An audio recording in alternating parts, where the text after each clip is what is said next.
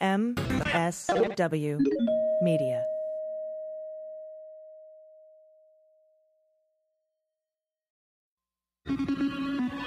News with swearing. Daily beans, daily beans. Daily beans, daily beans. Hello and welcome to the Daily Beans. I'm your host AG, and today we have an amazing interview with the author of Proof of Collusion and Proof of Conspiracy, Seth Abramson. And we discuss the House Oversight Committee's report on the Middle East Marshall Plan, which is Trump's plan to build reactors in Saudi Arabia, and of course the Grand Bargain. Um, this will really give you a big picture sense of how many foreign pots Trump and his family have their fingers in, and just how compromised the entire family is. The original air date of this interview was August 4th, 2019. I hope you enjoy it. Joining us today is curatorial journalist and author of Proof of Collusion and his new book, Proof of Conspiracy. Please welcome back Seth Abramson. Seth, thanks for coming back to Mueller, She Wrote. Thank you for having me. So, uh, this week, a little report came out from the House Oversight Committee on the Middle East Marshall Plan. And I have to say, it's interesting for us when reports like this come out, for, for you know, curatorial journalists like you or I, uh, or the Mueller report for that matter, because it kind of puts in writing what we've been talking about for, for us for about two years, for you much longer. Uh, you were on this story really early on, and I don't think we picked it up until the end of 2017 when we started. But can you give us, a, first of all, your, your top line uh, thoughts about the release of this report, and then a little background information going, you know, on the Mayflower meeting, uh, who was there and why it was important? Sure. Well, I was very happy to see this new report uh, from the Oversight Committee because it focuses attention on some individuals who have not yet received enough attention, at least in the public eye. You know, people like Thomas Barrack, one of Donald Trump's two best friends, the other being Howard Lorber, who have been under investigation, at least in the case of uh, Thomas Barrack, have been under investigation by the feds for some time, but we haven't heard that much about them in the public. So a report like this focuses some attention on them and on what they were up to, and also some renewed attention on Michael Flynn, which is certainly warranted now that he appears to be making noise about not being happy with the deal that he signed and uh, his new attorney, uh, Dina Powell, causing substantial problems with the cooperation deal that he had, such that he didn't even testify in one of the trials he was going to testify in. But w- one thing I would say, though, about this report is that it really focuses primarily on what happened after Donald Trump um, was inaugurated which makes a lot of sense because it's the oversight committee. And so they're supposed to be looking at what the presidential administration has done. But the story of the report and the events in the report, and frankly, the story of the Mayflower speech really begins not just before 2017, but before 2016, all the way back in 2015. Yeah, and so can you go a little bit into that because I know that there was uh, this this report just isn't about Saudi Arabia. It's about Russian sanctions, and now we have emails showing that Flynn was communicating, as you said, as early as 2015, involving Russia and Saudi Arabia. What can you tell us about that, and kind of uh, maybe piece together a little timeline for us about those emails in 2015 leading up to the Mayflower meeting? Sure. So the uh, the so-called Mayflower speech happened at the Mayflower Hotel on April 27th, 2016 it was Donald Trump's first big foreign policy speech. And that was kind of the moment when uh, I guess I uh, became most interested in curatorial journalism in a, in a public way and on social media, because looking into that particular speech and the VIP event that preceded it just um, exposed for me, and I think for a lot of people, a number of loose threads, things that just didn't make sense about this big coming out party for Donald Trump in uh, in terms of being a politician who actually had a foreign policy. And so I have to give full credit to the many media outlets that maybe in far flung places and maybe without a lot of follow up were nevertheless exposing some of the elements uh, of this event on April 27th, 2016. And when you started to pull on those loose threads, who attended the VIP event before the speech? Um, why did the speech happen in the first place? Uh, you know, the people who were invited, the ambassadors who were invited to the VIP event, who hosted the event. You started to pull on these loose threads, and you discovered an entire story that really was then broken up uh, or broken open in a serious way um, by uh, ProPublica, the the organization and media outlet that exposed this quote unquote Saudi nuclear deal. We've all heard of the Iran nuclear deal that many of the Sunni Arab nations uh, in the Middle East were not happy about. But we found out that there was this deal that Michael Flynn was working on in 2015 alongside a company that at the time was called ACU. And so, what Michael Flynn, who attends the Mayflower speech in April of 2016, what he spends 2015 doing is visiting four countries uh, Russia, Saudi Arabia, Israel, and Egypt that were central to this plan he was working on with ACU to effectively nuclearize the Middle East by bringing nuclear power, more than 30 new nuclear power plants, to countries across the Middle East, and doing so, and this is important, uh, in, in a way that would um, violate what had conventionally been what's called the gold standard or the 123 agreement that governed any transition of nuclear technology from the United States to other countries, which is that those countries would agree not to use that nuclear technology to um, build and design nuclear weapons. And so the ACU Flynn plan not only would have brought nuclear power to the Middle East, um, a number of nations in the Middle East, particularly Saudi Arabia, Egypt, and the United Arab Emirates, but it would have led to uh, a nuclear arms race between Iran and those countries that could have gotten extremely dangerous. And frankly, if it still happens, could well be very dangerous for the entire world in the next 10 years. Um, side shoot before we talk about the Flynn emails with uh, Barrack and Al Malik uh, trying to sort of formulate this plan, um, or at least uh, to me, it seemed like they were lobbying uh, Trump to adjust his policy and the RNC um, uh, platform. But what does this sort of have to do with um, that? I mean, when we start bringing in how you have to relieve Russian sanctions to have this plan go forward, and then we take a look at things like the Seychelles meeting with Prince uh, and and Nader, uh, these are all tied together, aren't they, Seth? They are, and and one of the thing that's uh, things that's been frustrating about. Um, I mean, I just wrote a, a, book on this, essentially on this Middle East deal that Flynn was working on, called Proof of Conspiracy. And one of the things that was frustrating in talking on social media about the fact that I was writing this book and giving a sort of preview of some of its major events and characters and topics is that people would immediately say, "Wow, you know, everyone is now switching from Russia to focus on other things." They're switching from discussing collusion with the Russians over the topic of sanctions to talk about completely different, unrelated countries and unrelated events. And in fact, as you just said, that's not at all the case. So, so let me break down in as simple uh, terms as I can the deal that Michael Flynn was working on with ACU in 2015. The idea that Michael Flynn and ACU had was that the US, US companies, and the US government could work with the Russians to build nuclear reactors across the Middle East, particularly in Saudi Arabia, Egypt, and the United Arab Emirates. And the idea they had is that they could get the uh, U.S. ally, the chief U.S. ally in the Middle East, Israel, to come on board with that plan, even if it meant the possibility of new nuclear powers arising in the Arab world, if the Saudis and the Emiratis promised to help Israel, number one, counter Iran, and number two, uh, get its way in the ongoing Palestinian dispute. Okay, that was what the Israelis felt they would get out of the deal, and and that has a lot to do with uh, one of those two.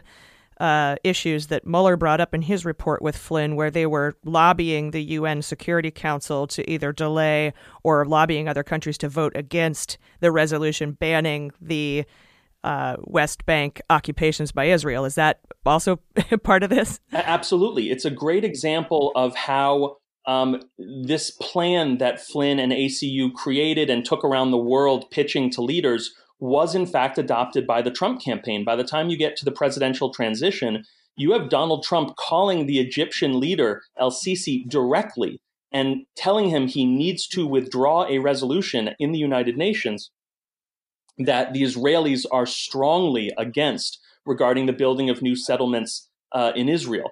And immediately the Egyptians withdraw it because what you have by December of 2016 is this, as I have termed it, a, a grand bargain, or what you might also term, and we can talk about why I call it this, the Red Sea conspiracy. And the Egyptians are, particularly El Sisi, members of that conspiracy, and they know that the Israelis have to be placated or else this deal can't go forward. But what I also want to mention is you talked about Russian sanctions and how that factors into the Flynn ACU deal that he was working on in 2015. some people might wonder well, why would Russia agree to work alongside the US to build nuclear reactors uh, throughout the Middle East when the relationship between the US and Russia has been not good since the sanctions were imposed following Russia's illegal annexation of Crimea in the spring of 2014? And the answer is exactly what you said. The only way, and Michael Flynn knew this, ACU knew this, the only way Russia would agree to be part of this incredibly lucrative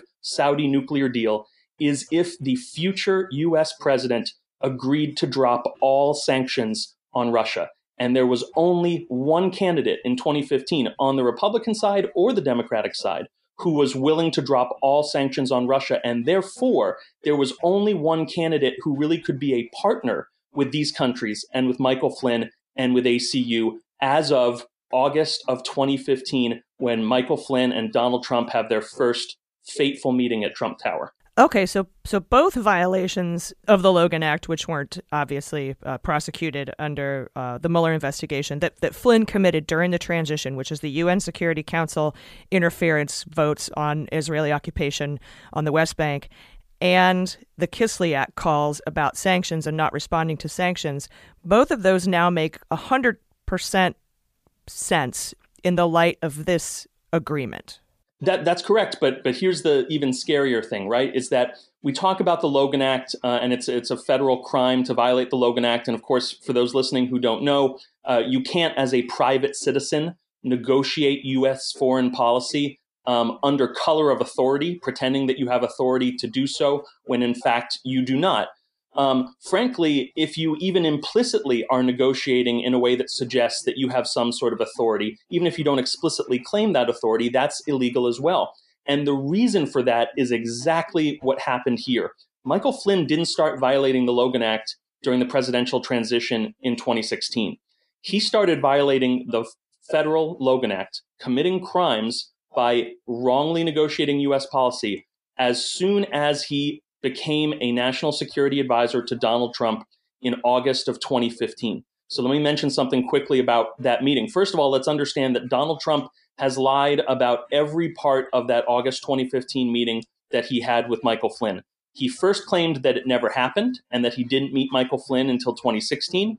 Then, when everyone pushed him on this and said, Well, you definitely did meet with him, and Michael Flynn said that you met with him, Trump lied again and said, Well, he contacted me and he wanted to meet with me. Michael Flynn has said that that's not true. In fact, the Trump campaign reached out to Michael Flynn for reasons we don't know, but I think we have some indication of, to say Donald Trump really wants to talk to you about your vision for the future of international um, geopolitics, I guess, for, for lack of a better term. Once that meeting happens in August of 2015, it was supposed to go for 30 minutes. It went for 90 minutes. And from that point on, Michael Flynn is an advisor to Donald Trump on national security. And it is shortly after that particular meeting. Michael Flynn has already gone to Israel and Egypt prior to August of 2015. That he did in June of 2015. But after that meeting, now that he's advising Donald Trump, he goes to Saudi Arabia in October of 2015 and he goes to Russia in December of 2015. And in both instances, he is representing himself because he wants to make money off this Saudi nuclear deal and also ACU. But what he is positing is a new US foreign policy. And he is doing so under the color of being Donald Trump's top national security advisor. So the promise there is implicit, and I'm sure, frankly, in the private conversations, it was explicit that if you help Donald Trump get elected, you will earn yourself a new US foreign policy that will be lucrative for the Russians because sanctions will be dropped. It will be lucrative for the Israelis because they'll get help in the Palestinian dispute and help countering Iran. It'll be lucrative for the Saudis and the Egyptians and the Emiratis because they'll get nuclear power and ultimately nuclear weapons with which to counter Iran. Everyone's going to benefit.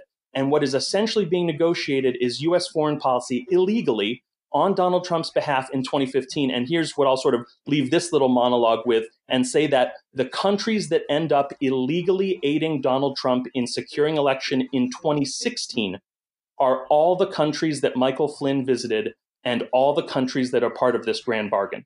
Yes, and not to mention everybody at that Mayflower meeting uh, either met with Russians or, or, people from those countries, were ambassadors to those countries, or lied about it. For example, I know we know Jeff Sessions was there, and one of the reactors that was going to be kind of the the test reactor for these reactors being built in Saudi Arabia was going to be built in Alabama, his home state.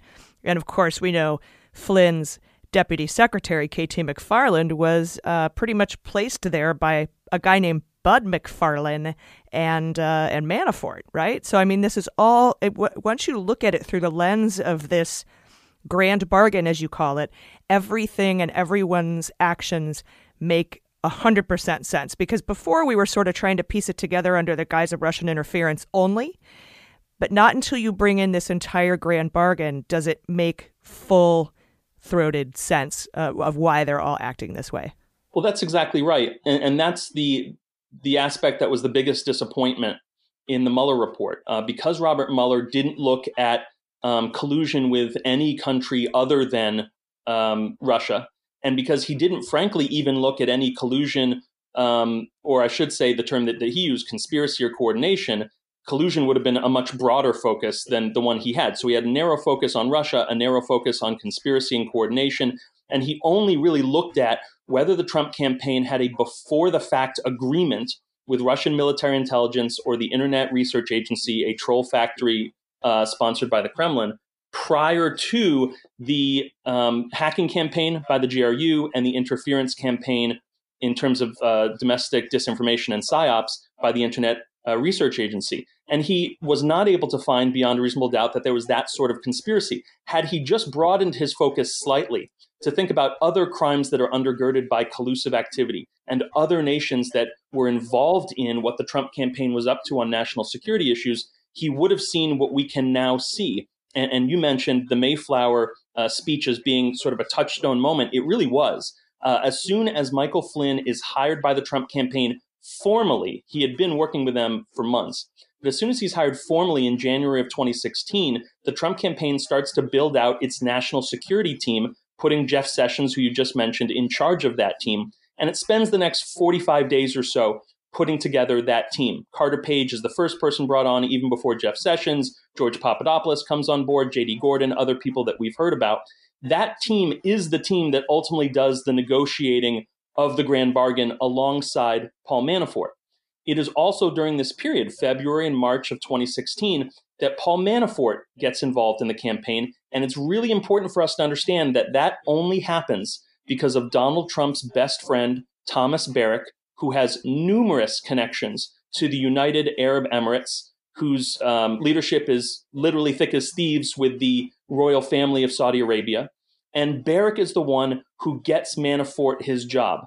Manafort comes on board at the very end of March 2016 when the National Security Committee that um, was initiated after Flynn's hire, has its first meeting in Trump International Hotel in DC on March 31st of 2016. And now, by the moment you have the Mayflower speech on April 26th of 2016, you have all the pieces in place. You have Thomas Barrack using his connections to the UAE to get Yusuf Al Otaiba, the Emirati ambassador, close to Jared Kushner. You have the Israeli ambassador to the United States, Ron Dermer, who now has become a close advisor to Jared Kushner. You have Dimitri Simes, who is a quote unquote friend of Vladimir Putin and runs the Center for the National Interest, which hosts the Mayflower speech as a regular advisor to Jared Kushner. And you have Paul Manafort in place as the de facto campaign manager. Yeah, and of course, we have uh, Barrack and Gates running the Trump inaugural, where all sorts of money via just one example, Sam Patten, uh, bringing money in from uh, foreign interests uh, to funneling it basically using straw donors to the inaugural. And of course, the inaugural made more than twice uh, of uh, the previously largest inaugural under Barack Obama. So that's being investigated now. And so, uh, two other questions. Well, this is, I, I, know this is a multi part question, but do you think all of this information, all this, uh, which I would consider either counterintelligence information or just what wasn't covered by the Mueller report, do you think Sally Yates uh, knew about that when she ran to the White House to advise uh, Trump about Flynn. Uh, and then also, I have to wonder if Judge Sullivan had all this information. So that's a good question. I mean, obviously, neither of us can give an absolute answer to that question. I would say this, though um, the, the history of counterintelligence in terms of the FBI's counterintelligence division, and of course, the work done by the CIA. And we saw this going as far back as September 11th of 2001 is that these agencies tend to hold the intelligence that they gather closer to the vest than might be wise for US national security. What you had beginning in 2016, in the summer of 2016, were at least two counterintelligence investigations that were focused not just, and this is important to note, not just on Russia, but they were also focused on George Papadopoulos and his interactions with Israel. So you did, even at that time in the summer of 2016, have some focus being paid to, or focus, uh, attention being focused on not just Russia, but on other countries. Whether or not that information got to the, the acting attorney general in January of 2017, I don't know. I certainly think that she had a very broad understanding and view of what Michael Flynn was up to in terms of the sanctions question with Russia and in terms of his um, the presidential transition team's contact with the Israelis once he had his interview with the FBI and revealed some of what's going on. But you, I think, put put your finger on exactly what the problem is here. Um, the oversight committee can look at what happened after the inauguration you have federal prosecutors um, in the Eastern District of New York and elsewhere who are looking at activities that occurred during the presidential transition. And the question becomes who is still looking at uh, multinational collusion that occurred between the Trump campaign and several countries prior to Election Day? And the answer there appears to be now that Mueller has closed his investigation the FBI counterintelligence division. They're the ones who have that information. They're the ones who have created, presumably, a lengthy report or at least a, a running case file on that issue. And so it's incumbent now upon Congress to find the appropriate committee, presumably the Intelligence Committee, to get that report and to get that case file so that we're not just looking at the presidential transition or just looking at what happened after the inauguration, but the full story. Because I know from having been a criminal investigator myself and a criminal defense attorney as well for many years, you can't simply start at the end of a story, um, the, the second to last chapter or the last chapter, and ignore everything that came before and understand what you're looking at. This is AG, and you're listening to our August 4th interview with Seth Abramson. We'll be right back with more from the author of Proof of Conspiracy right after this message. This helping of the Daily Beans is brought to you by Ancestry DNA. Ancestry DNA is a truly meaningful gift with the power to connect families over the holidays. Every family has a story, and Ancestry DNA can reveal our origins and provide historical details that bring unique family stories to life. Only Ancestry DNA uses the world's largest family history database to give a deeper and more detailed DNA story. Ancestry DNA doesn't just tell you what countries you're from, but they can also pinpoint specific regions within them, giving you insightful geographic detail about your history. Trace the paths of your recent ancestors and learn how or why and why your family moved from place to place around the world. From discovering origins in over 500 regions to the most connections to living relatives, no other DNA test delivers such a unique and interactive experience. When I got my results back, I learned I'm 96% Western European, and I paired my results with the Ancestry family tree and found out I'm related to some old English dude named Ethelred the Unready, which speaks volumes about my family.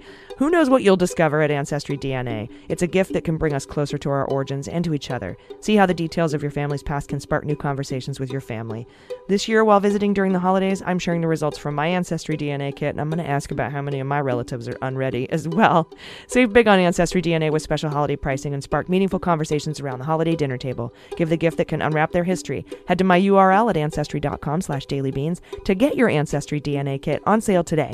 That's ancestry.com slash dailybeans. And now back to our interview with Seth Abramson. Yeah, and then of course the problem then becomes, as uh, I've I've heard uh, James Baker and Andrew McCabe address is that when you have moles in the intelligence committee like Nunes and Ratcliffe, how do you brief them on this without giving all of that information then to one of the targets or at least subjects of the investigation Donald Trump himself. It's like and and everyone's just sort of at least there might be an answer that they can't give us but that's where uh, I start to get freaked out is who do you tell? Yeah, I mean, t- to be honest with you, uh, as I was doing research for proof of conspiracy, I found myself getting freaked out early uh, and often, and and frankly, as people will know who followed my Twitter feed, uh, I get pretty freaked out starting in 2013 when Donald Trump goes to Moscow for the Miss Universe pageant, and he's talking about his presidential ambitions and presidential politics with Kremlin agents there, and he's negotiating a business deal that he ultimately signs a letter of intent for. Uh, and he negotiates that deal with the help of Kremlin agents. I mean, I'm freaked out at, at that point. But what what really I think in the story that that people are, are focused on right now, um, where that really starts to me, is that meeting in August of 2015 between Donald Trump and Michael Flynn at Trump Tower that Donald Trump felt he had to lie about, and that went three times longer than it was supposed to.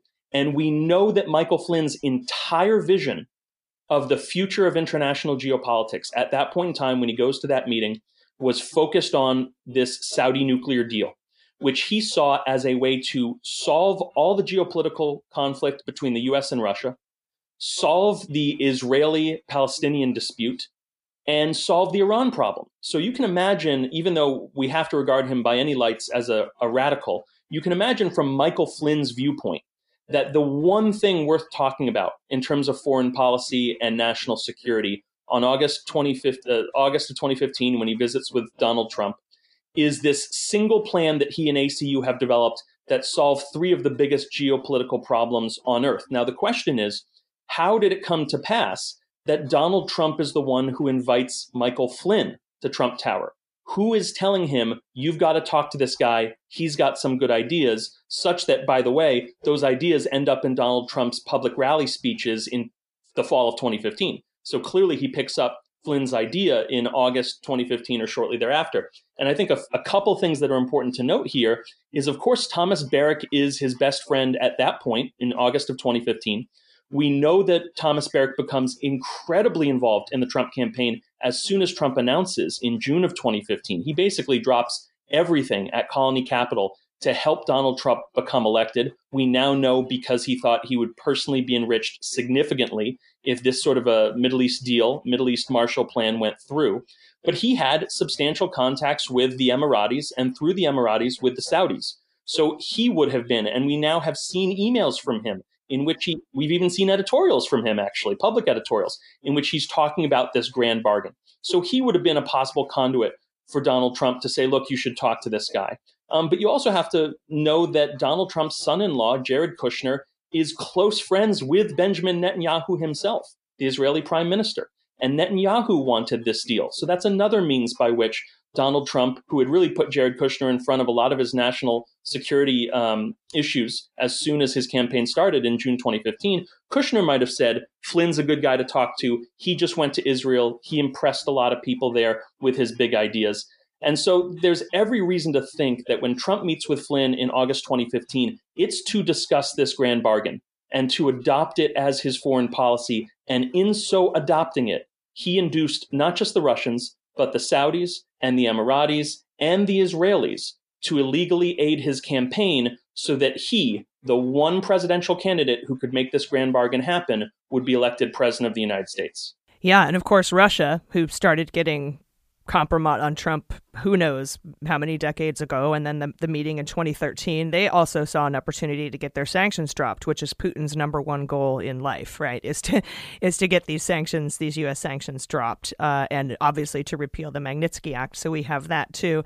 And and do you think? And this is just an opinion. Uh, a question here, but do you think maybe Jamal Khashoggi was onto this?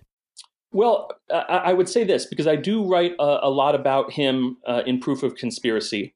Uh, I, I, take what happened to him, his kidnapping, his uh, execution, his dismemberment, his incineration. It is a, a gory and terrifying and horrifying and tragic story. I take that primarily as a sign of how close the Trump administration and the Trump family had become to the uh, autocratic um, cruel and despotic Saudi royal family's leadership and the Saudi royal family itself by the time of the uh, the fall of uh, 2018, which is when these events happened um, to this Washington Post journalist Jamal Khashoggi. Um, I don't know whether that's what he was working on. I think his his editorials for the Washington Post show that he was primarily focused on the slow, perhaps not so slow, descent of Saudi Arabia into the status of being an autocratic state, uh, a police state run by a despot. And I think that was his focus. But but I will say that he was originally um, forbidden from the practice of journalism in Saudi Arabia because of his criticism of Donald Trump. And the criticism he had of Donald Trump, which implicitly was a criticism of the Saudi royal family and Mohammed bin Salman's um, close relationship and growing relationship with Donald Trump, the criticism he had is this sort of relationship that these two men are developing doesn't make sense with respect to Syria and what they want to do in Syria if you're going to counter Iran. And one of the points that I make in Proof of Conspiracy is that the reason uh, Jamal Khashoggi would have had that particular criticism, um, and frankly, that anyone would have had that criticism, is because most people didn't have any information about the grand bargain. And so it looked like the arrangements that Donald Trump had with Mohammed bin Salman, MBS, the, the head of Saudi Arabia, um, the, the leader of the kingdom, it looked like the arrangements they had really wouldn't be a very effective way of building a coalition to counter Iran. What would make it effective is if you knew that as part of a grand bargain, they were going to be dropping sanctions on Russia to get Russia on board with the plan they had for eventually toppling the regime in Tehran.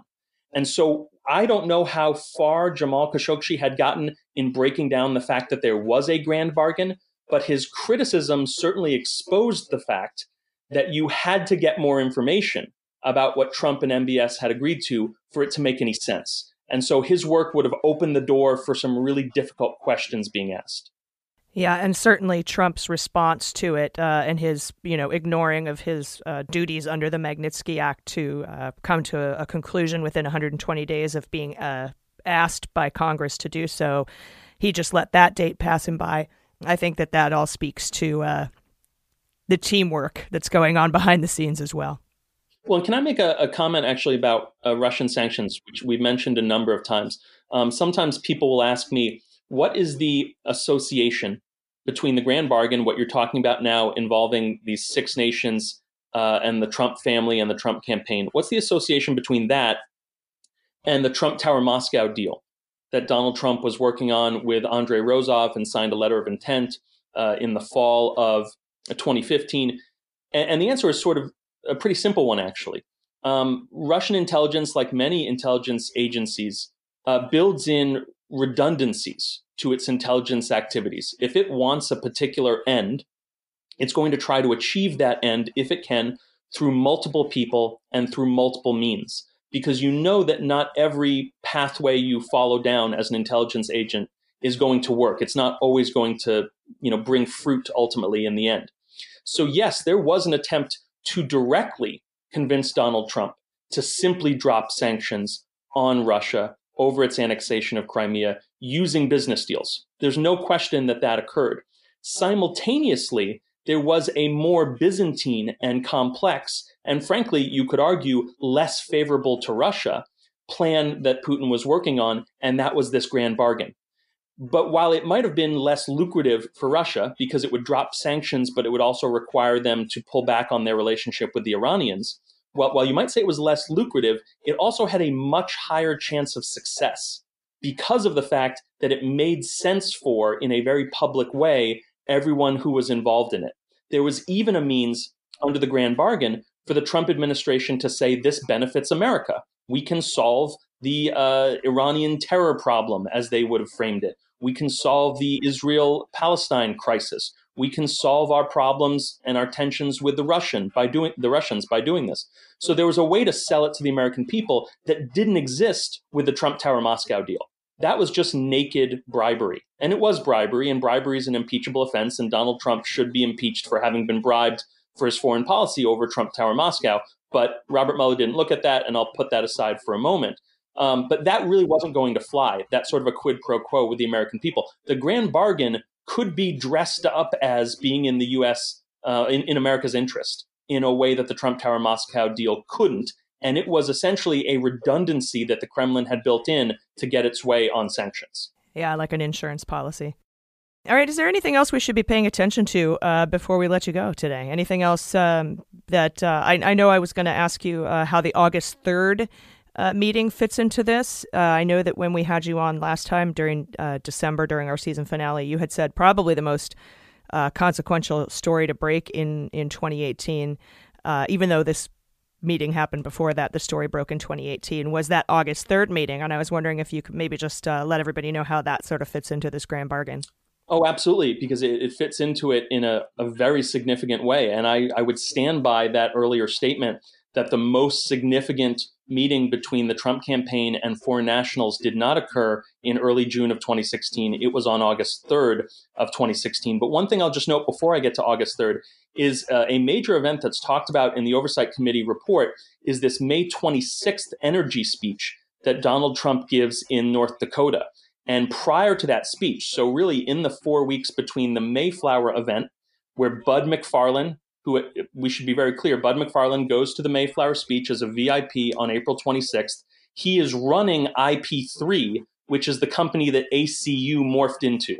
So Bud McFarlane is really in charge on the business end of this Saudi nuclear deal. He goes to the Mayflower VIP event that all the principals are at uh, Jared Kushner, Paul Manafort, Michael Flynn on April 26th. Four weeks later, Donald Trump gives a speech in North Dakota on energy on May 26th. And what happens between the Mayflower event and that energy speech on May 26th, 2016, is a lot of conversations between Thomas Barrack and Emirati agents, agents of the Emirati government, about how to ensure that now that Donald Trump is really going to drill down on his energy policy, which of course is what this Saudi nuclear deal is all about, that he delivers a speech that is consistent with what I call the, the Red Sea conspirators, what they want to see happen in terms of the Saudi nuclear deal.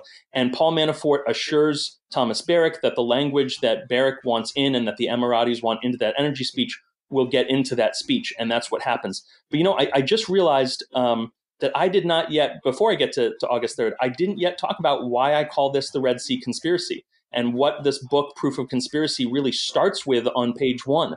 And it's an event that many of your listeners will not have heard of because it was only reported as an exclusive by the top Middle East watchdog in the United Kingdom, a media outlet known, uh, which is called uh, the Middle East Eye. And this was a story by David Hearst and Dania Akkad, two top journalists. Uh, David Hearst had previously been an editor with The Guardian. And what they reported uh, over a year ago was that in October or November of 2015, so this is 2015 now, well over a year before the election. There is a meeting on a yacht in the Red Sea where future Trump foreign policy advisor George Nader, who now is in jail as uh, he's previously been convicted of pedophilia, he's now in jail on new charges relating to pedophilia, but he's a Trump campaign advisor. He gathers together the leaders of Egypt, Saudi Arabia, and the United Arab Emirates on a yacht in the Red Sea in October, November of 2015, and they decide that there is only one presidential candidate who can ensure that what they want to see happen in U.S. foreign policy happens, which by that point is this grand bargain, this Saudi nuclear deal we'll talk, we're talking about. And the one presidential candidate who they decide to assist at this meeting is Donald Trump. So as of October, November 2015, you have assent among three of the nations that we've been talking about Saudi Arabia, Egypt, and the United Arab Emirates to illegally assist Donald Trump in being uh, elected. Fast forward now to August 3rd of 2016. And that's the day on which agents of the Israeli government, the Saudi government, and the Emirati government including George Nader, who has regularly been making trips to Moscow to the Kremlin, come to Trump Tower and explicitly, this is a report from the New York Times, explicitly offer to the Trump campaign in the person of Donald Trump Jr. at Trump Tower the assistance of the Saudi government, the Israelis, and the Emiratis to ensure that Donald Trump is elected. And according to the New York Times, Donald Trump Jr. responds approvingly now, what people may wonder is okay, the Saudis, the Israelis, and the Emiratis can make this offer in early August of 2016, but what actually happens? And the answer is we know what happens. The Israeli agent who is at that meeting, his name is Joel Zamel. He's an Israeli business intelligence expert who was introduced to the Trump campaign by a member of Benjamin Netanyahu's office. Joel Zamel later says to George Nader, who's also at that meeting, as well as Stephen Miller and Erik Prince, Zamel says to George Nader after the election, I ran an entire disinformation campaign in the United States. And we know from other reporting that that disinformation campaign was funded by the Saudis and the Emiratis, consistent with the offer they made to Donald Trump Jr. in August of 2016. Moreover, we know that AMI and David Pecker, and people will be stunned that they are part of this story as well, uh, because we know about the hush payments that AMI made to women to ensure that they wouldn't tell their story publicly and that Donald Trump wouldn't lose his opportunity to be elected president.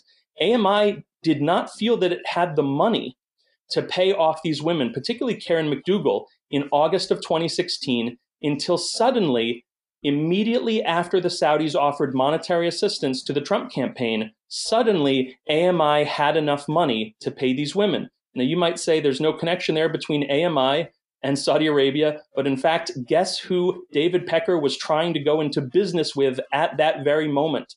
MBS, the ruler of Saudi Arabia. And so it, we have two clear instances where the Saudis and the Emiratis, and frankly, Israeli agents, make good on their offer to assist the Trump campaign illegally prior to election day. And we know why they were doing it because they were part of this grand bargain. And who else was very busy in August of 2016? Paul Manafort, who was meeting privately and secretly with Rick Gates and Konstantin Kilimnik an agent of the GRU. And what was he negotiating? Sanctions, dropping sanctions, another necessary part of the grand bargain. The story is very clear. We know who the nations were that were involved. We know who their agents were. We know what they wanted. We know what they were negotiating. We know how they helped the Trump campaign. We know that that help was illegal. We know that that help had an effect. We know that that uh, all of these events have been investigated by counterintelligence, and we need now to see that report so that all this can be revealed to the American people. Yeah, and of course we also have um, AMI, uh, Pecker and Howard of, uh, of AMI, putting out that uh, you know new princes and great leadership in the amazing new Saudi Arabia, the great new Middle East, to this whole magazine issue dedicated solely to um, Saudi Arabia and the United Arab Emirates, MBS and MBZ, and then of course, we have Pecker uh, and AMI breaking their non prosecution agreement in the hush money payment uh, investigation by trying to blackmail Bezos um, regarding some of you know that whole situation. So everything, like you know, just like you said, everything that anyone has done that we that we've reported on, you've reported on, all makes sense when looked at or filtered through the lens of the the Red Sea conspiracy and the Grand Bargain. Well, you know, and you always look for the lies as an investigator or as a prosecutor. You mentioned that glossy, expensive propaganda magazine that uh, David Pecker and AMI published that was solely intended to bolster MBS's reputation in the United States. Every single aspect of the production of that propaganda by Trump's friend David Pecker was lied about by David Pecker and AMI. They lied about every single aspect who paid for it, who looked at it beforehand, why did it come out, was it lucrative for them, or was it something they did for other consideration that we don't know about? Every aspect was lied about because it clearly, from the outside looking in, an investigator would conclude it was part of a quid pro quo between the Saudis and Trump's friend Pecker and his company AMI. And that quid pro quo didn't just start in 2017 and 2018 when you're seeing these business deals between Pecker and MBS, and you're seeing investment by MBS in places where AMI wants to see it, and you're seeing this glossy propaganda magazine. That quid pro quo began in August of 2016 when the Saudis offered help to the Trump campaign, but everyone knew that that help was not going to be the wiring of money from MBS to the Trump campaign. That's not how this works. What was going to happen, and what did happen, is that the Saudis, the Israelis, and the Emiratis tried to figure out how can we provide value that benefits the Trump campaign indirectly without directly giving money to the Trump campaign. The problem is the moment the Trump campaign has knowledge that this aid is being given on its behalf through in kind donations, you have a conspiracy to violate election law. Absolutely. And this story is far from over. Uh, everybody, check out the House Oversight Report on the Middle East Marshall Plan that's just come out. And pick up your copies of Proof of Collusion and Proof of Conspiracy wherever you get your books. Seth Abramson, thanks so much for coming back on the Mueller She Wrote. Thank you for having me. The Daily Beans is executive produced and directed by AG and Jordan Coburn, and engineered and edited by Mackenzie Mazzell and Starburns Industries. Our marketing manager, executive assistant, production and social media direction is Amanda Reeder. Fact checking and research by AG, Jordan Coburn, and Amanda Reeder. Our music is written and performed by They Might Be Giants. Our web design and branding are by Joel Reeder with Moxie Design Studios, and our website is dailybeanspod.com.